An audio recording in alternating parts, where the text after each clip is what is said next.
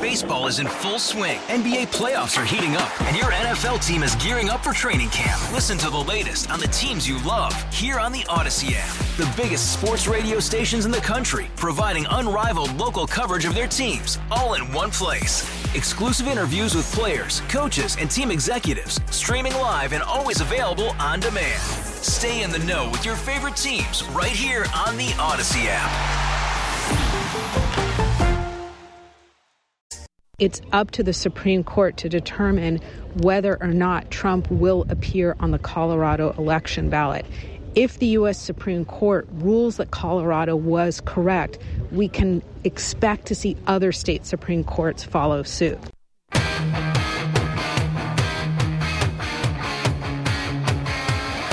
That's CBS News legal contributor Jessica Levinson about the ruling by the Supreme Court in Colorado that former President Trump cannot be on the ballots, that he is ineligible because of the 14th Amendment, Section 3. And to give us more insight on that and what's to come, we visit with Dr. Justin Crowe, Chair of Leadership Studies and Professor of Political Science at Williams College. And he is with us on the Quiver River Electric guest line. Good morning, Dr. Crowe. How are you? Good morning. I'm good. Yourself? We're doing okay here, just trying to um, really make sense of this ruling. Um, we'll get to what's to come next, but let's just talk about how you see this. Does this seem to be the correct decision made by the Supreme Court? And do you think other states will then follow suit? Well, I, I, guess we have to think about this in a couple ways. There's there's the correct legal decision, and then there's what's likely to be the the political response and the political outcome. Uh, the the questions really in front of the Colorado Supreme Court here were um, one: the, Did President Trump um, engage in an insurrection on, on January 6, 2021? And if so, does the 14th Amendment insurrection clause in Section 3 um, apply to his conduct uh, as president and, and bar him from, from future office?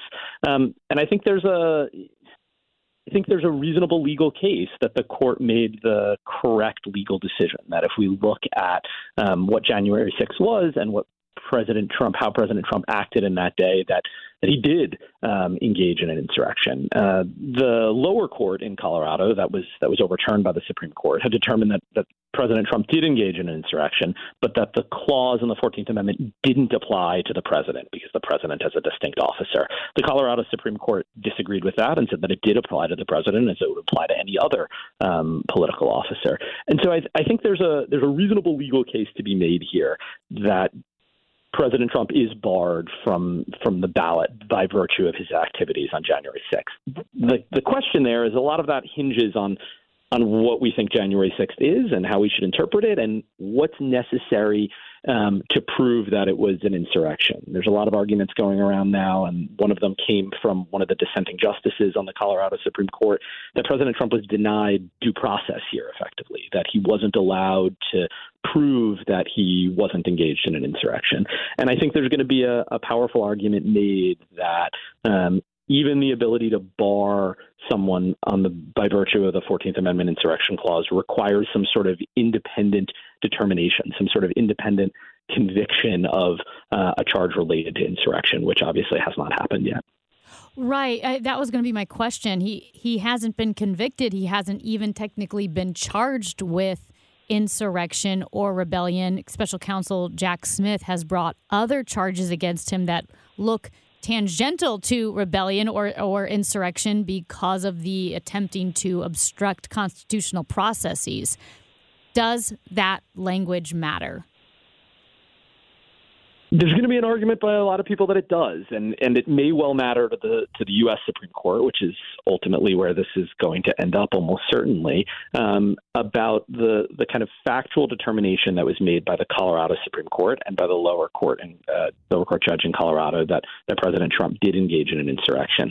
Um, that was not subject to that that was not the result of a criminal trial in any mm-hmm. right? That was the result of a suit brought by um, brought by individuals who thought that, that President Trump should not be on the ballot. So there's going to be a, a, a case here. I think the the strongest objection, perhaps, to this on a on a legal level is whether that um, that clause in the 14th Amendment requires some sort of independent criminal conviction um, to determine that someone actually has been engaged in an insurrection.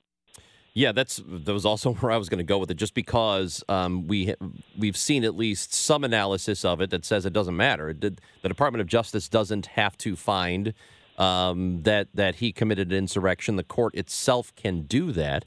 Does this does what one state does? Or I'm, I'm guessing the answer is yes, but I want to know how much does it matter in terms of precedent. So if if if Colorado has done this, another state's similar lawsuit has been brought. Is it easier for them to make a similar decision? So legally, it's not binding, right? So there have been suits in what Michigan, New Hampshire. Um, legally, nothing that the Colorado Supreme Court did is binding on any other state. Politically, though, there's the question of of whether the Colorado Supreme Court has has kind of broken the seal here and has opened up a possibility that other states may choose to rely on that same sort of reasoning, or may look to the Colorado Supreme Court as having taken the first step that other states or other judges or justices might not have been willing to do. So, again, legally, there's nothing binding about it, but politically, certainly once um, one actor takes a, a big step, it makes it more likely that others are going to be willing to do so. The two biggest questions, which we've already talked about, is is the president an officer of the United States? So, does his office fall under Section 3 of the 14th Amendment? And um, the conviction, the lack of charge, the lack of conviction on insurrection or rebellion. Those are the two big questions because he could be considered an officer, but the court could say, yeah, but he wasn't charged with rebellion. Or you could say he was guilty of rebellion, but he's not an officer. Which one of those, A or B, to you is the bigger sticking point? Um, to me, B is the bigger sticking point, uh, which is which is basically the the lack of a charge on insurrection.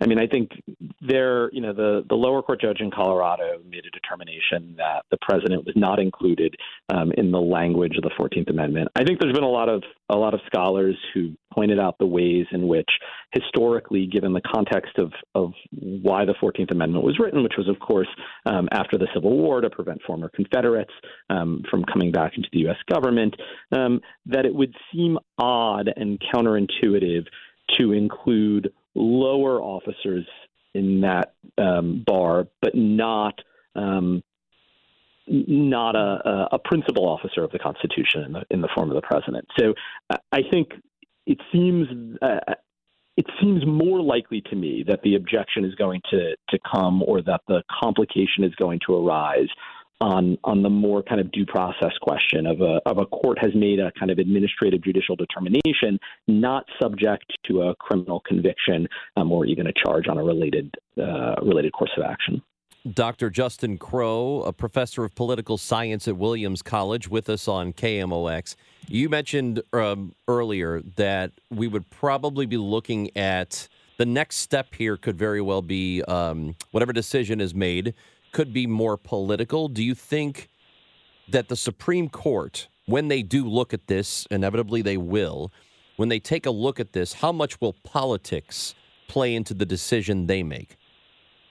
Well, I, I think when we think about politics on the Supreme Court, we need to be precise about what we mean. So, how much will politics play into it in the sense of you have a number of justices who are appointed by President Trump and perhaps some others who support President Trump versus a number who don't support President Trump. There's thinking about politics in terms of, of partisanship um, on the one hand, and then there's thinking about politics in terms of the kind of political affairs and stability and, and, and broader context of the nation.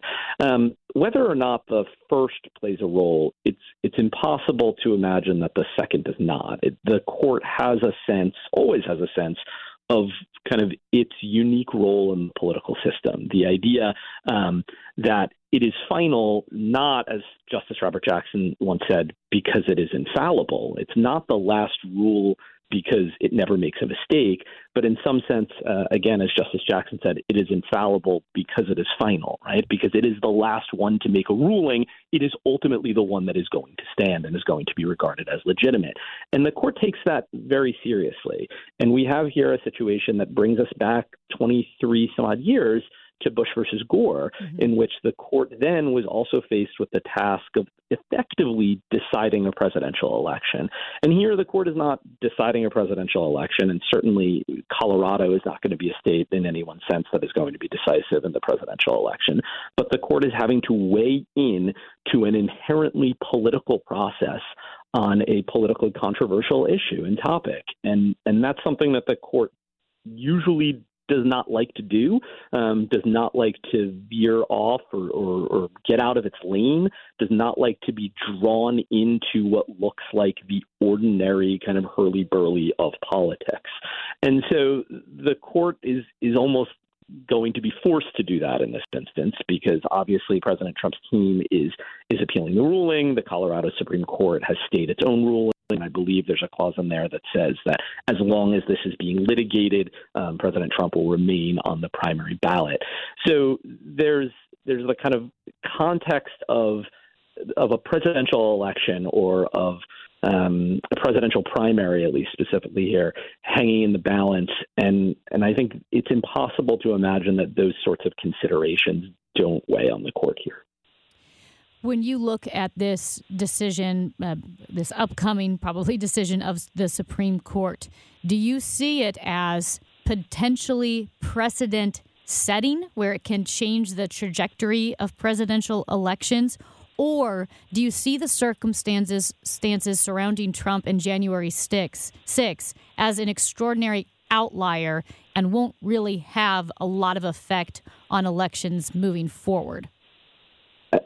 I guess the latter. I mean, if we have a situation in which we are frequently faced with this kind of behavior, if we are facing a situation in which January 6th ceases to look remarkable, then I think we have larger problems as a democracy than the fact that the Supreme Court has set some precedent on who can and can't rule, uh, can and can't run for office.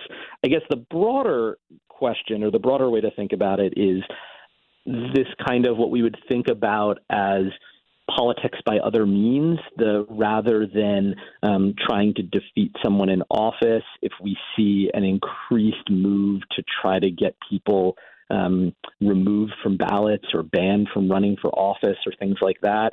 Um, again, I, I, think that seems unlikely to me and is only coming up here because of the rather remarkable behavior um, that occurred on, on January 6th. We've seen some evidence of that in, in other places. So, for example, the willingness of, of both parties now to censure members of the opposite party in Congress or to try to remove members of the opposite party from committee assignments based on controversial statements or actions.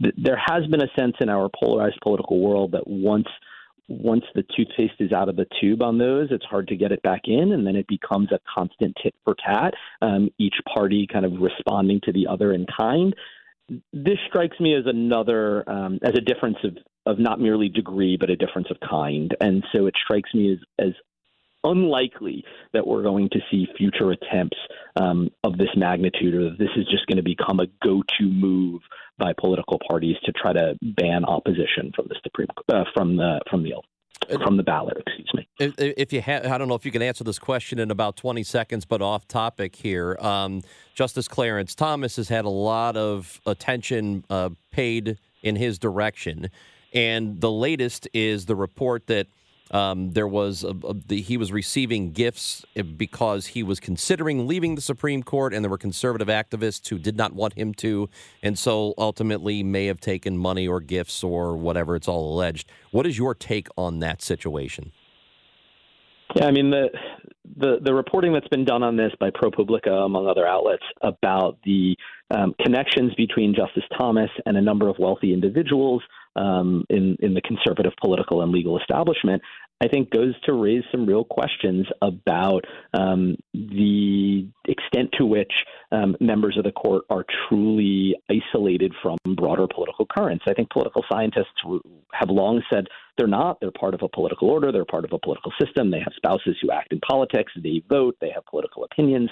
Um, but there's something of a mythology about the Supreme Court. They get up there in their black robes. They're separate from everyone else. When they come to the State of the Union, for those who continue to go, they sit there stoic and silent. They don't clap. They don't cheer. They don't stand up. They don't do anything. That they are somehow removed from politics. And I think part of what's been um, eye opening to a number of people has been the ways in which Thomas and Alito, writing a, an op ed in the Washington, uh, in this Wall Street Journal, for instance, in the last year, and others engaging more publicly on what seem like partisan, polarized issues um, has really kind of opened people's eyes to the fact that the court is not isolated or separated from politics. And once we acknowledge the ways in which it's intertwined with politics, and we acknowledge the ways in which justices are influenced by political actors um, or potentially influenced by political actors, then we start to have to ask serious questions about the awesome power that, that they wield and how and why it's legitimate in a in a purported democratic nation.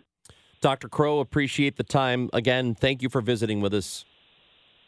My pleasure. Take care. Dr. Justin Crowe, Chair of Leadership Studies and Professor of Political Science at Williams College, uh, expertise in the Supreme Court and constitutional law, with us here on KMOX. All star closer, Kenley Jansen, we have a question. What's the best podcast of all time?